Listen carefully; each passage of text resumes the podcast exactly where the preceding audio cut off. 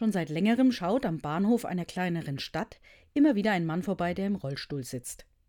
Durch seine Querschnittslähmung ist er sehr eingeschränkt und kann eigentlich nur die Finger bewegen, um seinen E-Rolli zu lenken. Die meisten empfinden Mitleid mit ihm, und manch einer fragt sich hinter vorgehaltener Hand, ob das ein lebenswertes Leben sei, das er da führt. Aber er, er genießt es, die Züge zu beobachten und den Menschen beim Ein- und Aussteigen zuzusehen und zwischendurch einen kleinen Schwatz zu halten.